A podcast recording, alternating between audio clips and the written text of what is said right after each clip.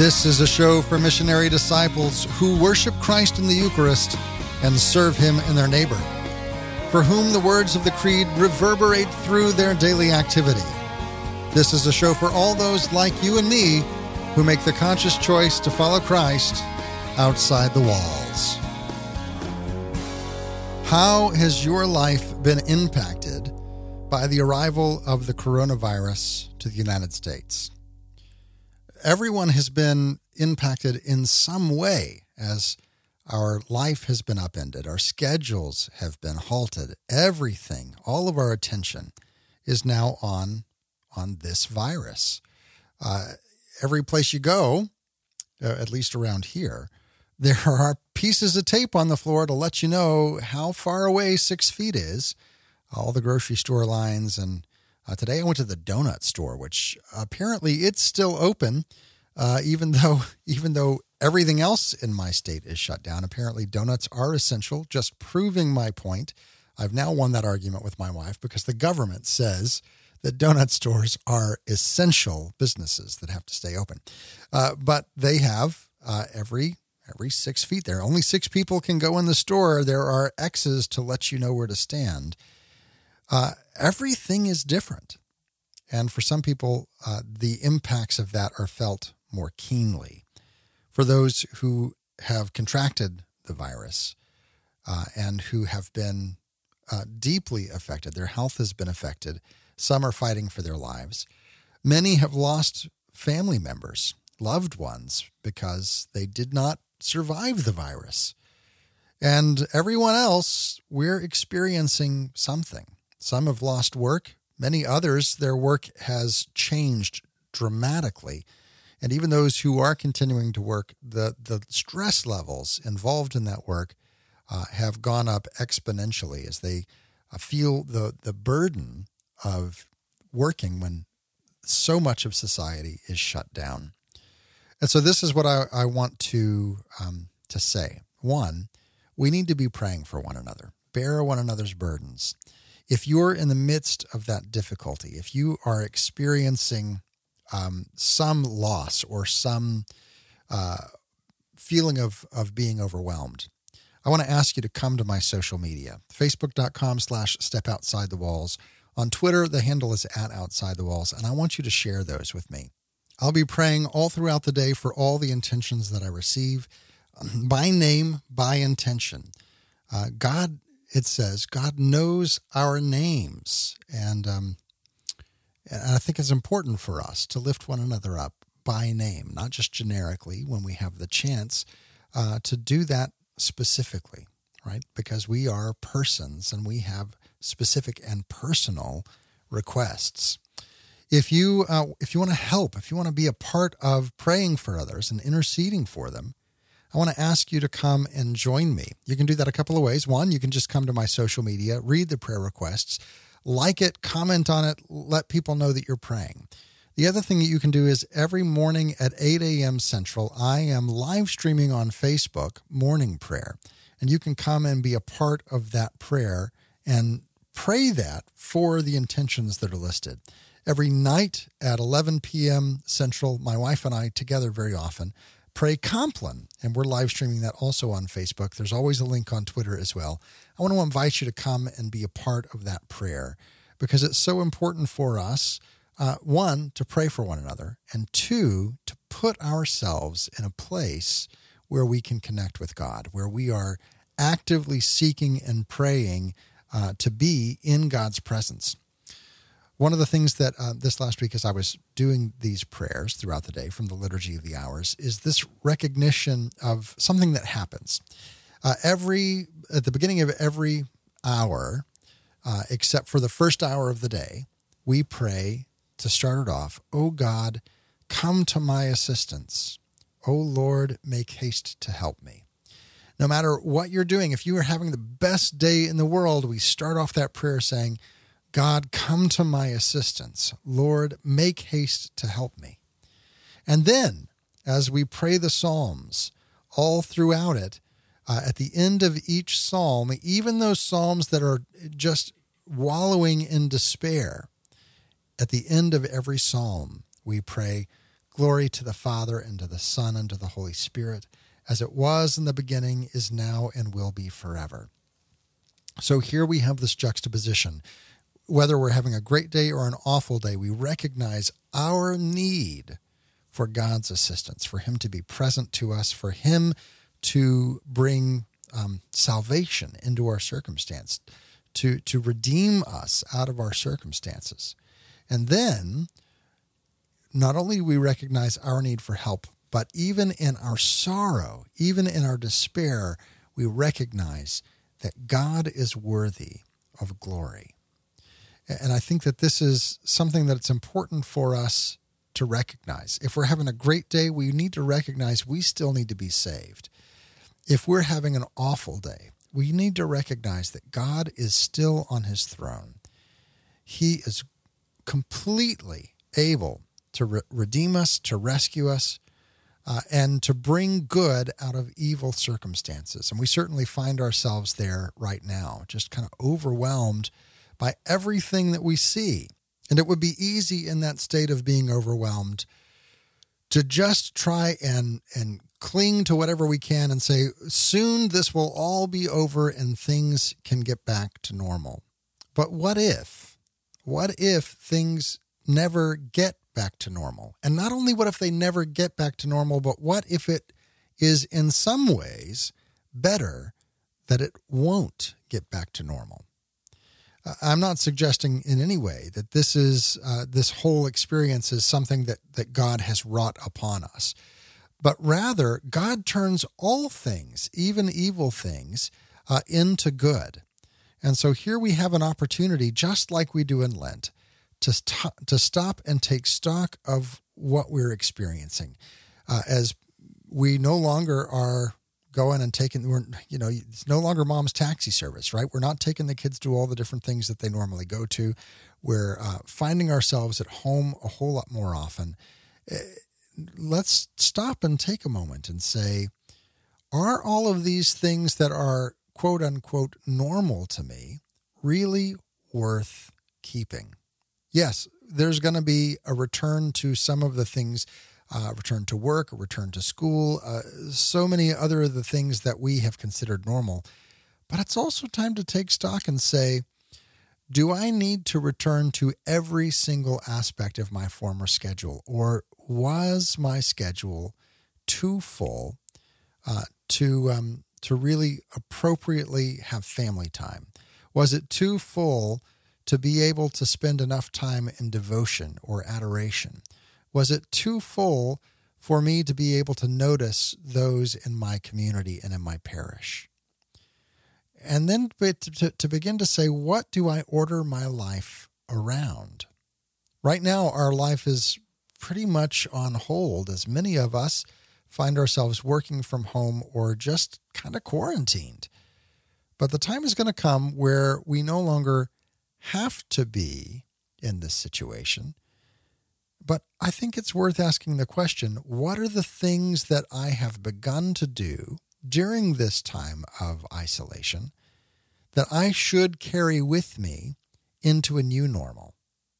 One of the things I saw was um, in the city of Venice, as they have stopped all the traffic, uh, the, the, the boat traffic in the canals, the, the canals have become clear. They can see the fish in it. They had dolphins swimming in them uh, the the the swans came back, and here the question is: one of these days, the quarantine's going to be lifted. Do we return again to the kind of lifestyle that poisons the waterway? And, and and ask that about our life here as well, our internal life and our our uh, metaphysical, spiritual waterways. Do I return to a lifestyle that poisons the clear water of the life of God within me, that clouds it up, that makes it difficult to see and makes uh, the, uh, the things that live not want to be around it or in it, right? And so this is a, a, great opportunity. And really, this is the point of Lent as well, is to say, what are the things that are not benefiting me on my journey? Maybe they're not bad. Maybe they're not evil. But if they are not helping, if they're not growing my relationship with God or bringing positive fruit into the kingdom of God, why do I persist in doing them? And so now we have this opportunity, like I, I, I think I said it here on the show. If I didn't, I said it on the live stream. I've always had difficulty praying with consistency the, the liturgy of the hours. That's one of the reasons that I'm doing the live stream. Uh, is yes, I want to have a point of connection with you. I want to be praying for your needs, but also you and the fact that you might be there uh, means that I actually have to do it, right? I have to get to a place where I've got the book open and I've got the uh, I've got the 10 minutes set aside, 15 minutes set aside. I have to do it because I've said I'm going to do it. And therefore, someone might show up and and it's on me, right? I have to do it. I have to make good on that promise. And my intention in starting it is that then after this is all over and I have the freedom to not do it, it will become such an integral part of my life that I will never go back to the normal that I had before.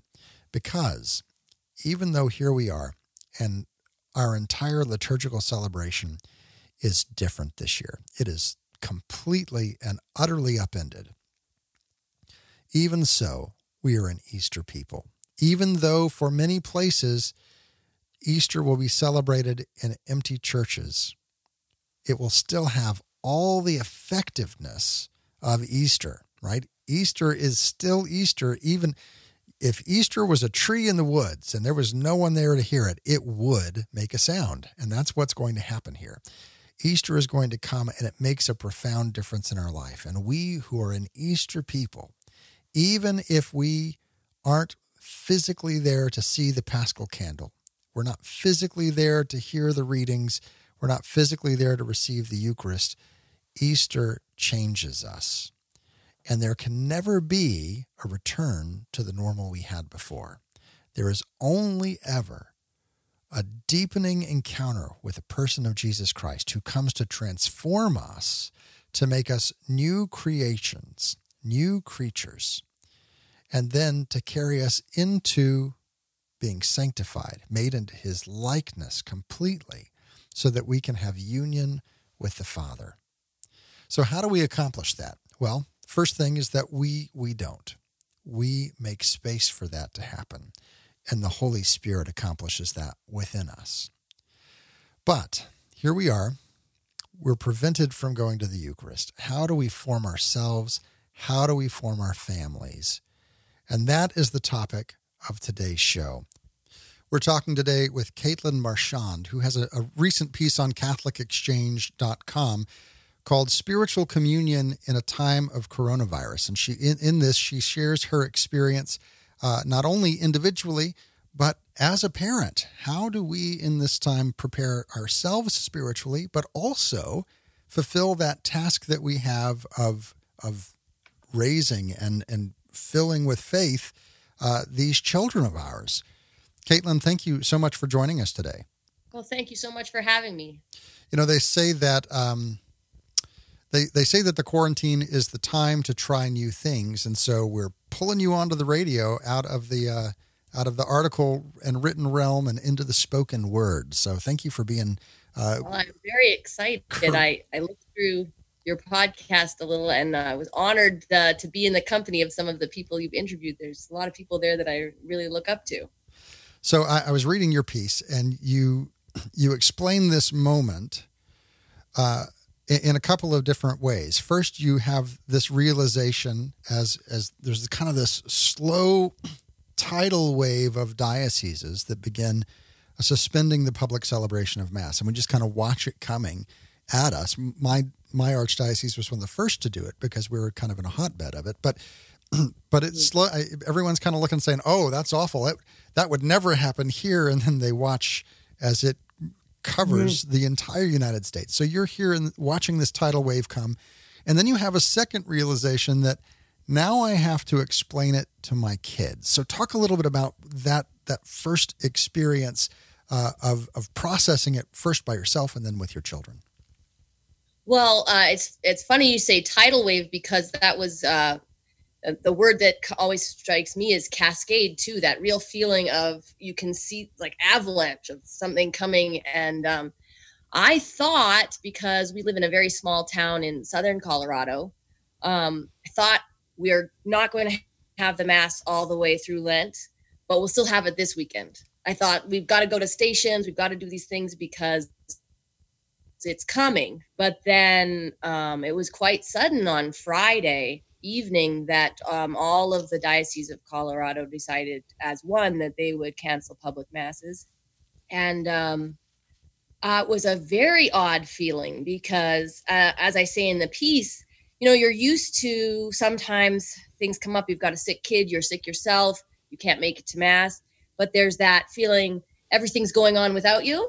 Right. And then there was the initial feeling of now it's not going on without me, was the first thought and then realizing no wait it is going on without me. It's just but it was very disorienting because especially as a stay-at-home mom that's sort of the punctuation of the week. Mm-hmm. you have this rhythm of the week and then sunday's going to come and we're all going to go to mass together and it keeps the rhythm going. And um, we were about an hour from going to stations of the cross. And my kids were really looking forward to it. I would like to say because they love stations which they do but they also love fish fry, right. and we were looking forward to fish fry. And so I had to say, we're we're gonna go to stations, just us, but there won't be anybody there, and there won't be any fish fry, and there won't be any church on Sunday. Hmm. And they were uh, pretty. They were just shocked. They didn't know that that was a thing you could do. That that happens. You know, it's like. Um, I, I grew up in the Protestant church, and, and every once in a while you get really bad weather, and they cancel it. But here in the Catholic Church, uh, the priests right there on generally on campus in the rectory, and the kind of the the general um, school of thought is, if you can be safe and get here, go ahead and come because yeah. mass is going to happen. Right, we're going right. to do mass. You use your best prudential judgment and make sure that you are safe. Um, but for those who can make it, I'm here right? Yeah. And so it was so weird in this occasion of I am here and I am celebrating the mass, and every mass is a public mass. I'm just privately celebrating that public mass. Uh, and but you you are mystically joined to this uh, mass, and that's as good as you're going to get for a while because you cannot. We have, uh, you know, it's like at, at my parish, we the church is still open for private prayer, except mm. when mass is happening, and then we close the doors because people cannot yeah. come in during that time, and it's such a weird experience. Absolutely, and that uh, that cannot is something that's really different because usually you're making the prudential judgment. You're going, "Am I am I too sick? Should I even go? Maybe I'm going to infect." You know, those are the questions we were already asking ourselves. But there's a big difference between you making the prudential judgment and somebody else making it for you yeah. and saying, you can't come. And this is a really interesting thought as well because um, it really brings to the forefront where our heart is and whether or not uh, we are willing to receive with docility the things that our pastors give us. You know, we, a lot of times we say, "Well, they they can't do this to me," and this little pride rushes up. And my mm-hmm. my, my thought when I first saw that um, just this really visceral response to the bishops. If we're going to do it anyway i'm thinking well now you shouldn't go to communion but it's for a different reason. You should go to confession first right? There's this need for docility even yeah. in those times that we don't understand what's happening. Yeah i um i wrote a piece for catholic exchange um about well i guess a year or two ago during the the beginning of the McCarrick uh, scandal, mm-hmm. And how a lot of people were saying, "Well, I'm not Catholic because of the Pope, or I'm not Catholic because of bishops and priests." And I I understand where that feeling comes from. Even th- and that's a scandal. This isn't a scandal even, and it's just the, the bishops doing what they think is best for us. Um, but we are Catholic because we have a Pope, and we are Catholic because we have priests and bishops. Of course, we're Catholic because of Christ, but Christ, the one that told us these people are in charge of you and they have the authority make, to make these decisions and uh, you don't always have to like it but they're they have they have a responsibility to make the decision yeah and we have a responsibility to um, follow in obedience We're talking today with Caitlin Marchand. She's got this beautiful piece over on Catholic Exchange. I want you to go look at it. I've put it up on our social media, facebook.com slash step outside the walls. Twitter, the handle's at outside the walls. You'll find the link to this piece, Spiritual Communion in a Time of Coronavirus. So, uh, as I read this, one of the things that stood out to me, and, and perhaps it's because of uh, your your education, where you went to college, perhaps it's from your upbringing and the the um, uh, the kind of catechesis you received in the home, but you handled your your children's question like a pro. Uh, they came to you and said, "Well, why are they going to have mass if none of us are there?" And you laid it out better than I could uh, could say it right now. So I'm going to hand it over to you and let you share that with us. Well, isn't it? It's funny how um, these opportunities come up where you thought you had explained things to your kids before, mm-hmm. and then you find out, oh, they needed a little um, a little uh, remedial uh, education. And so, yes, my son said, I was trying to um, calm them down when I said there would be no mass, and they were quite shocked. I said, Don't worry, there there is still mass. The mass will be going on all over the world. The priests will be um, saying mass for us all the time still. And he said, Well, why? If there's not going to be anybody there, what's the point? And um, I said that I was a little bit surprised that he thought that the point of mass was the audience. Right. And the reason we have the obligation to come to mass on Sunday is for for us. Not because Christ needs us there. And so the mass, um, what I what I love the most about the mass is that it is this sort of telescoping of time and space, so that we're all gathered together from every time since the beginning of time to the end of time to Calvary in that moment when Christ has offered himself in the perfect sacrifice. And so that goes on. That's why, uh, and it, I said to him that it was a representation mm-hmm. of that. And the fact that it has become represent and we're all gathered together into it. Um, for one thing, it's a great uh, comfort that it means that you are at Mass, mm-hmm. even when you aren't at Mass. Right. or you can be at Mass. And so, yeah, I, it was a good opportunity to um, tell him about um, that aspect of the Mass being this one perfect sacrifice going on through all of time and space. Mm-hmm. Last week we talked about on the show uh, that it's this is an imperfect analogy, but it's like Bill and Ted's Excellent Adventure, right? You you are you are you were there, you will be there, you are in in a way you kind of are there, right? Yeah and that doesn't take away the need for us for our own souls to go back because we are bound in time and we do need right. To receive the sacrament. And yet we've been at not a mass but that mass before. Right right. That's i like that that mass. That's beautiful. Well it's funny um a couple of weeks before this all happened before we thought we were going to be quarantined even i had written a piece about um, what active participation means. Mm-hmm. And how for me i have i have struggled my whole life with active participation and i think i had sort of the wrong end of the stick and how it really is just about being present just bring your whole self to mass so here i had just written this piece about all you've got to do is bring your whole self to mass and be in the presence of christ and they go okay so now you can't bring your whole self to mass and be in the presence it's, that part is still true for us we just have to find a new way to do it you're still bringing your whole self. You're still bringing yourself into the presence of the Eucharist. Mm-hmm. We're just not in the building. Right. Uh, and and I want to get into some some very practical ways of doing that uh, in the next segment. But before we get there, uh, mm. there was an interview I, I, did. I'm trying to remember who it was. I think it was uh, Christopher Carstens, uh, who's the director of divine worship for the Diocese of La Crosse, and he talks about um, taking our uh, being actively present and uh, when the priest says, um, "May the," uh, when we say to the priest, "May the Lord accept the sacrifice at your hands," he says, the priest says, "Pray, my brothers and sisters, that my sacrifice and yours may be acceptable," and that the sacrifice that he makes is the sacrifice of the Eucharist. The sacrifice that we make is gathering up all of our intention, all of the prayers that we have, all the worries, all the things that we have held on to, and laying those things on the altar at that point in time and taking all of our distractions and all of our attention and placing it there to be given to Christ as an offering, as a sacrifice. Mhm. And I just loved that picture of that not only am I being present and attentive in Mass, but I am also making a very specific offering in this Mass, and I have to be present to be able to do that.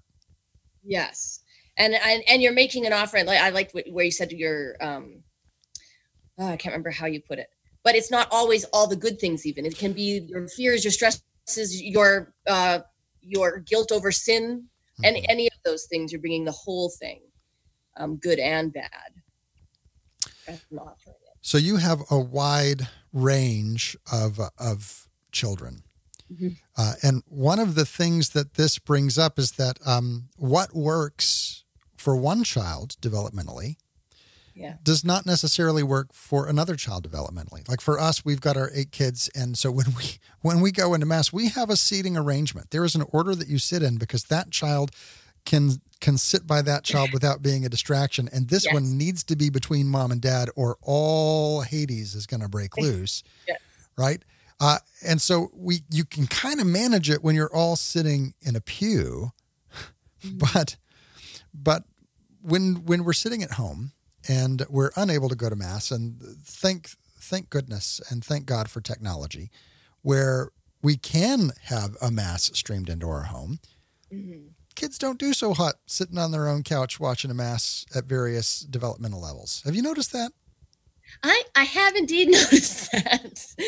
we actually um, made the decision. Um, I think I love how many priests are doing the live stream mass. Um, I'm seeing for myself that glimpse in that. Yeah, here you can see the mass is going on. The mass is going on all over the world all the time. We are not there, but it's such a comforting reminder. But um, we decided for our family not to do the live stream mass as our way of keeping holy the lord's day precisely because of what you said it's hard enough to keep them in order in the pew and we usually end up with the one year old out in the back or things like that um, i just didn't think it was going to work for us so we had to come up with a different way And we're going to talk about that different way right after this break as we talk with Caitlin Marchand, uh, who wrote this beautiful piece. Go over to CatholicExchange.com. The piece is Spiritual Communion in a Time of Coronavirus. You can find all of her other articles there as well. She's a prolific writer. I encourage you to dig through those archives. Join us over on social media, facebook.com slash step outside the walls. On Twitter, the handle's at outside the walls. There's much more to come right after this. You're listening to Outside the Walls with TL.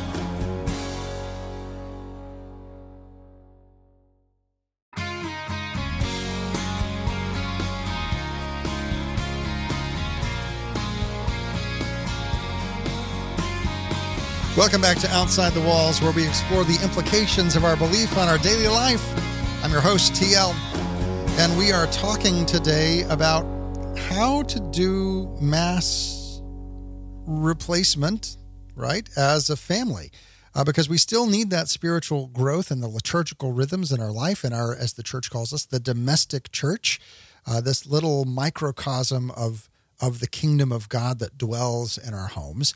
Uh, and last week we talked about how what do we do now that Mass is empty? We no longer have the public celebration of Mass. We have private celebrations of Mass, and we are mystically united to that. And yet we still need to make some kind of a, a reach. Uh, we have a hunger for the presence of God.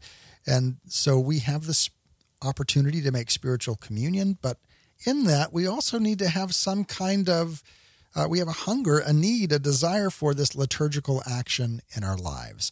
We're talking talking today with Caitlin Marchand, uh, and she is right in the thick of this as she is a mom of six. Uh, she wrote about this experience on her uh, recent piece on CatholicExchange.com, Spiritual Communion in a Time of Coronavirus. Caitlin, thank you again for joining us today. thanks again for having me So let's talk about this. You've got you've got a wide age range of kids. We talked about that just before the break. Uh, you decided uh, that streamed mass was not going to work for you. We we're stubborn in our house, and we still kind of do it. Um, yeah but it's hard. It, I mean, it. At the end of it, you're like, did did this accomplish really what I what I wanted it to accomplish, or have I just frustrated the younger three and scandalized the older uh, five? Right. Uh, so you you had a different solution. Maybe I'll take a cue from this and um, and do it myself this next week. How did you give your kids the liturgical action and rhythm that they needed, uh, and not lose your sanity? Well, I reached out to a one of uh, the many Twitter priests. I reached out to Father Matthew Schneider um, because he seems very the least intimidating of all of them to me. he seems very patient, and I said, I have this idea, um, and I hope that you'll you'll help me, or at least not be angry with me for asking. And he was so generous. He, I said, can you help me find a way to do as the liturgy of the word and, and as much of the mass as we ought to do, not being priests. I didn't want to um, overstep our place as the laity, but um, I wanted to do that. And he uh, ad- adapted for us um, a liturgy of the word when a priest is absent. For basically, he adapted a um, a communion service, but of course, we don't even have a communion service. Right. So he adapted that for us, and so he did the liturgy of the word and added in in the in the appropriate place a spiritual communion mm-hmm. for where we would normally be doing the um, the liturgy of the Eucharist, and uh, it worked beautifully for us because, um, well, we could go at our own pace. That was the thing that really scared me about uh, having a streaming. Hold on, hold on. We've got three kids that just ran out of the room, or things like that, and we could go at our own pace. We could also take opportunities um, to do things a little differently, like discussion. So when we got to the prayers for the faithful, we had time each child could offer their own intentions and um, their father could offer intentions and explain why he was choosing these intentions which i really liked. Um, and we got to pick some of our favorite hymns to sing. Uh, uh, and so we really we really had a lovely morning and uh, felt i thought felt deeply united to the universal church even in this new way because we were just you know, especially at the moment of spiritual communion, just the idea of everyone in their reaching out and yearning to the Eucharist. Mm-hmm. You suddenly felt, okay, yes, I'm not with my family. I'm not together in the same way that I'm used to being together. But um, I find there's a lot of silver linings in this ex- this new experience we're having, and I felt like the sense of the mystical body of Christ was really brought home to me in a way that I don't think we often get a chance to feel it. Yeah. You bring something up in, in your piece that we talked about a little bit earlier here in the show, and it's this question. We're all looking forward to the time where things can get back to normal. Uh, yeah. Uh, but it's important to ask Jen, uh, to ask the question is back to normal really the place we should be getting? Or is yeah. there a new normal that, that this experience is enlightening for us that we ought to begin to uh, appropriate, even as we're allowed to go back and to uh, fully engage with uh, the liturgy of of the Mass. Mm-hmm. Are there other things that we shouldn't be so quick to shed off that we have picked up as a means to uh, to kind of support us during this time? Yes. Um, so I want children about the mass is still going on, and the mass doesn't need us we need the mass and this is the one sacrifice of christ. So we'll do this and i explained about spiritual communion to them. And it just me as i was explaining it so we're going to unite ourselves with christ on the cross. Um and i thought wait we're supposed to be doing that every moment of every day all the time. We're supposed to live in a state of spiritual communion. And um, i think that that's another great thing that um, sometimes I, I call it a, a harsh mercy yeah. when there's something bad happening, but you see that God is always at work in it. So one of the harsh mercies of this experience is we'll have some reminders that you shouldn't, you don't need to wait until you can't receive the Eucharist to do mm-hmm. spiritual communion. It was encouraged by um, all many saints to do throughout your day, anywhere, anytime. And here, most of us had maybe even never heard of it or thought of it until we could not get to the Eucharist. And so I think if we can come out of this all knowing our spiritual communion off by heart mm-hmm. and trying to um, incorporate it into our days and live in spiritual communion, then we'll all be better off than we were before. Well, and this also will give, I think, new insight and light to us personally to understand what it means for the Eucharist to be the source and the summit. Yes, the summit, but also the source of our daily activity, of the source of our liturgical life, and, and the source of our participation in the divine nature. Yes, like we're, we are, um, we are living in it all the time. That we are in a state of grace. Mm-hmm. We are, and and uh, yeah, everything, all the sacraments, everything flows from that that sacrifice of Christ. We're talking today with Caitlin Marchand, and Caitlin, one of the things that I've been doing is praying morning prayer and Compline every day during this. And I've tried before uh, to do that, and I, I, I know how. I, have gone through, the, you know, enough to figure that out. But the the consistency wasn't there, and all of a sudden, now that that there is this, otherwise, as you said, the punctuation is is gone, and we're trying to yeah. find new rhythms. Uh, this has been really kind of a profound uh, reawakening for me of that uh, of that liturgical life of first thing in the morning offering the day to God and last thing at night re-offering the day to God both with as we said about the mass earlier both with the good and the bad and everything that it was giving that yeah. whole thing back to him now yeah. you have an affinity for the benedictine lifestyle as well in in your extended family you talked um, as yeah. we were interacting uh, so what elements uh, of the Benedictine lifestyle do you find particularly helpful in your family right now? Um, well, my bro- my brother that I spoke to you about, um, he does so well with doing um, his liturgy of the hours, and I have tried and so far mostly failed to incorporate it. Um, I'm gonna blame the kids. I don't think it's really totally their fault. I think I could do better, but um, it has been hard, but um, trying to find ways that in the life that I'm leading to have a rhythm of prayer throughout the day. We really do try and do that. So we try and start every day with a morning offering. We try and do the Angelus as close to noon mm-hmm. as we possibly can. We don't always get right on the dot, but the kids really love it because we have a big bell. And if they notice it's noon or a little bit past, they'll just go grab that bell and everything will stop, wherever room we're in, and we'll just stop whatever activity we're doing. I've even been interrupted in the middle of uh, correcting a, a, unruly child by the the Angelus bell. So, and then we'll say the Angelus, and then we end the day with the Rosary as a family as well, and um, with uh, hymns. And so we do that. I I would say that's probably the best that I get towards uh, a sort of Benedictine lifestyle is that idea of a rhythm of prayer uh, punctuating your entire day so that never should too much length of time go by without you remembering God and remembering why you have this day and everything in it.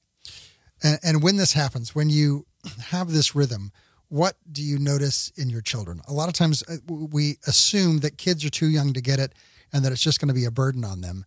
Um, mm-hmm. I've not found that the case, and I'm going to guess that you haven't either. Uh, no, in fact, uh, a lot of uh, the prayer life, I will introduce it and um, it will often be my children that um, make me stick to it. Mm-hmm. if i forget the angelus for a couple of days then my uh, my 11 year old he's going to make sure he's going to tell me we haven't been saying it like we we should and he'll be noticing the time.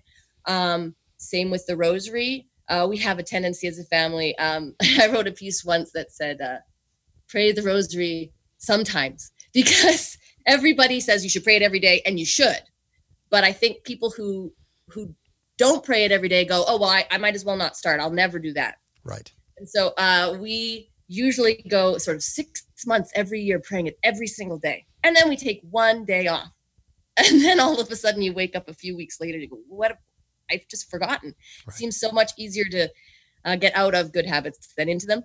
But my children are the ones that will go you've dropped the ball. Mm-hmm. you, you haven't been saying rosary. They like that rhythm. They like that consistency um, and I think that they are, I think that they appreciate, um, I don't know how to put it, but they, they can see how important it is is when sometimes we can feel like we're just going through motions. Right. They just instinctively notice that this this is important that we do it.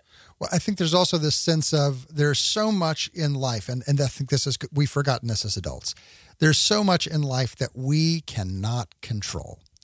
And, uh, and we like to think uh, as grown-ups and that we are self-made and somehow able to really uh, accomplish life. And if anything, this this quarantine is showing us that that is not the case. There are things that we cannot control, and for kids, that's everyday life, right? The, nothing's nothing's within their control except for like, do you want Rice Krispies or you want Cocoa Puffs? And we all know what they're going to choose. Um, so here with the rhythms, they know what to expect. It's predictable right? So every time I, uh, uh, in the morning when we sit down to, to do prayer together, my two year old, who's not good with the words yet, uh, he'll go over and he, he's done this for about six months now. He, he'll find the rosary basket and bring it over and pull out the rosary book, um, that with the, with the scriptural prayers of the rosary in it. And he's like, he knows it's time for this. Here, here you go. Let's do it, Dad. And like, we don't always do the scriptural rosary, but he wants it. He brings it. Yeah. Uh, and so there is this sense of uh, there is an, an anchor of peace uh, in a sea of uncertainty when we Absolutely. when we punctuate our day with those prayers. Mhm. Yeah, and and um, the more the more punctuation, the better, because it really does. Um, you know, you start with a morning offering, and and an hour later, you're already irritable or any of those things. But every time that you turn back to God in prayer in a way and say, and offer your day, um, it does make you ask, like, what kind of day do I want to offer? Right. and I think it helps everybody with that too. Yeah. Well, final thoughts. What can we do in this next week to to make a difference for our kids? um, if your church still allows you um, access to the church. One of the things that we've been doing is we're we're still able to go to spend time in adoration so long as there are not more than 10 people and we're all very spaced out. And um, again this is an opportunity where we used to go uh, to adoration once a once a week and then we'd sort of fallen out of the habit. And i was saying well we just don't have time.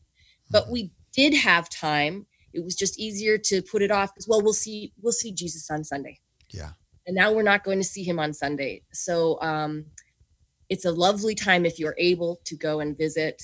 I think the children like to go and it's also um it will stick with them if they haven't been going to adoration or even if they have this empty quiet church. This will be a memory that they carry forward in their life and i think that's good. And it's also it's the right time of year and it's the right circumstances to meditate upon the agony in the garden and spend an hour with Christ while he's more alone than usual. Yeah, I agree. If you have the time and the ability, go take some time and spend in adoration with Christ's presence and really get a sense for the fact that he is still here and still with us. We've been talking today with Caitlin Marchand. She's got a brand new piece over at CatholicExchange.com called Spiritual Communion in a Time of Coronavirus. I encourage you to go take a look at that. Uh, and then, if you can't get enough, well, I have good news for you. There is more to my conversation with Caitlin, and it's available to all of those who support the show through Patreon. We've got a great community of people that help keep this show on the air through their support. And in gratitude, I like to give them a whole bunch of extra goodies. Uh, if you want to be a part of that community, simply go to OutsideTheWalls.com. While you're there, uh, share this week's episode with your friends over on social media. And then before you leave, go to the top right hand corner of the page. You can't see me, but I am gesturing that way. Top right hand corner of the page, you'll see a link that says support the show hyphen Patreon. Click that link and look through the, the various offerings that we have there. There's a number of different levels that you can support the show at that come with different rewards and different tiers. Uh, and then uh, even if you want to do the lowest level, $5 a month, you get access to all of our extra segments. We do weekly extra segments uh, in gratitude for those, that wonderful support community who helps keep us on the air. Uh, so go and listen to this week's extra segment with Caitlin Marchand, and uh, and then browse through all the other extras that are there at your disposal. Let's go ahead and turn our attention now to our reading from Scripture and from church history. And I think these these readings are really apropos, today because it they address the the uncertainty that we're dealing with, the, the the fear that has seized our society, and help us put it in perspective, uh, fixing our eyes on Jesus. So we start off in the Gospel of John, where we hear this. The sisters of Lazarus sent word to Jesus, saying, Master, the one you love is ill. When Jesus heard this, he said, This illness is not to end in death, but it is for the glory of God, that the Son of God may be glorified through it. Now Jesus loved Martha and her sister and Lazarus. So when he heard that he was ill, he remained for two days in the place where he was. Then, after this, he said to his disciples, Let us go back to Judea. When Jesus arrived, he found that Lazarus had already been dead in the tomb for four days. When Martha heard that Jesus was coming, she went to meet him, but Mary sat at home. Martha said to Jesus, Lord, if you had been here, my brother would not have died. But even now, I know that whatever you ask of God, God will give you. Jesus said to her, Your brother will rise. Martha said, I, I know he will rise in the resurrection on the last day. Jesus told her, I am the resurrection and the life. Whoever believes in me, even if he dies, will live. And everyone who lives and believes in me will never die. Do you believe this? She said to him, Yes, Lord. I have come to believe that you are the Christ, the Son of God, the one who is coming into the world. He became perturbed and deeply troubled and said, Where have you laid him? They said to him, Sir, come and see. And Jesus wept. So the Jews said, See how he loved him. But some of them said, Could not the one who opened the eyes of the blind man have done something so that this man would not have died? So Jesus, perturbed again, came to the tomb. It was a cave, and a stone lay across it. Jesus said, Take away the stone. Martha, the dead man's sister, said to him, Lord, by now there will be a stench. He has been dead for four days. Jesus said to her, Did I not tell you that if you believe, you will see the glory of God? So they took away the stone. And Jesus raised his eyes and said, Father, I thank you for hearing me. I know that you always hear me. But because of the crowd here, I have said this, that they may believe that you sent me. And when he had said this, he cried out in a loud voice, Lazarus, come out! The dead man came out, tied hand and foot with burial bands, and his face was wrapped in a cloth. So Jesus said to them, Untie him and let him go. Now many of the Jews who had come to Mary and seen what he had done began to believe in him. That reading comes from the Gospel of John, and I want to point out a couple of things here. First, right at the very beginning, right at the get go, we see this this uh, master, the one you love, is ill. Jesus, and it says this again here in a couple of verses Jesus loved Lazarus. Jesus loved Lazarus and his sisters. And it says, because he loved him, you know, we look at this and say, Jesus, why didn't you hurry up? We want to join with the crowds and say, come on, get in there. It says, because he loved him, because he loved him, he waited for two days. Now, I want you to notice he waited for two days, but by the time that he got there, Lazarus had already been dead for four days. And so, him leaving right when he had gotten the word would not have changed the outcome of his death, but it would have changed the outcome of people believing in him because there was a belief at that time that the soul hung around the body for about three days before it departed. And so there, at least this is what I've been told. Fact check me on that if you want. Um, so here we have it. Jesus waited until such time as there was no other explanation but the glory of God. And so, because he loved Lazarus, he waited. And then he came. And then, even though he knew what was going to happen, the word who the word of God, capital W, the word of God who when he spoke, worlds were formed. Is about to say, Lazarus, come out. And you know that Lazarus is going to obey that, just like light came out when he said, Let there be light, right? And so here we have him saying, Lazarus, come forth. He knows that's about to happen, and still he weeps. What does that mean for us, you and me? It means that even in our uncertainty today, Christ cares for us. Not only is he going to take care of us, but he has an affection and an affinity for us, and he loves you. So, whatever you're facing, whatever death you may be looking at, whether it be a physical death or a spiritual death, or maybe it's just an emotional one, maybe you are completely overwhelmed by the scenario, Christ loves you and has the capability of undoing the worst catastrophe that could that you could face, just as he did for Mary and Martha and Lazarus.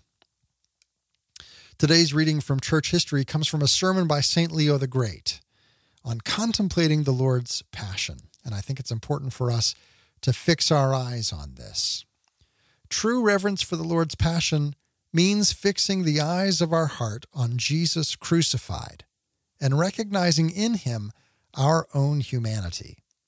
The earth, our earthly nature, should tremble at the suffering of its Redeemer. The rocks, the hearts of unbelievers, should burst asunder. The dead imprisoned in the tombs of their mortality should come forth, the mass of stones now ripped apart. Foreshadowings of the future resurrection should appear in the holy city, the church of God. What is to happen to our bodies should now take place in our hearts. No one, however weak, is denied a share in the victory of the cross. No one is beyond the help of the prayer of Christ. His prayer brought benefit to the multitude that raged against him. How much more does it bring to those who turn to him in repentance? Ignorance has been destroyed, obstinacy has been overcome. The sacred blood of Christ has quenched the flaming sword that barred access to the tree of life.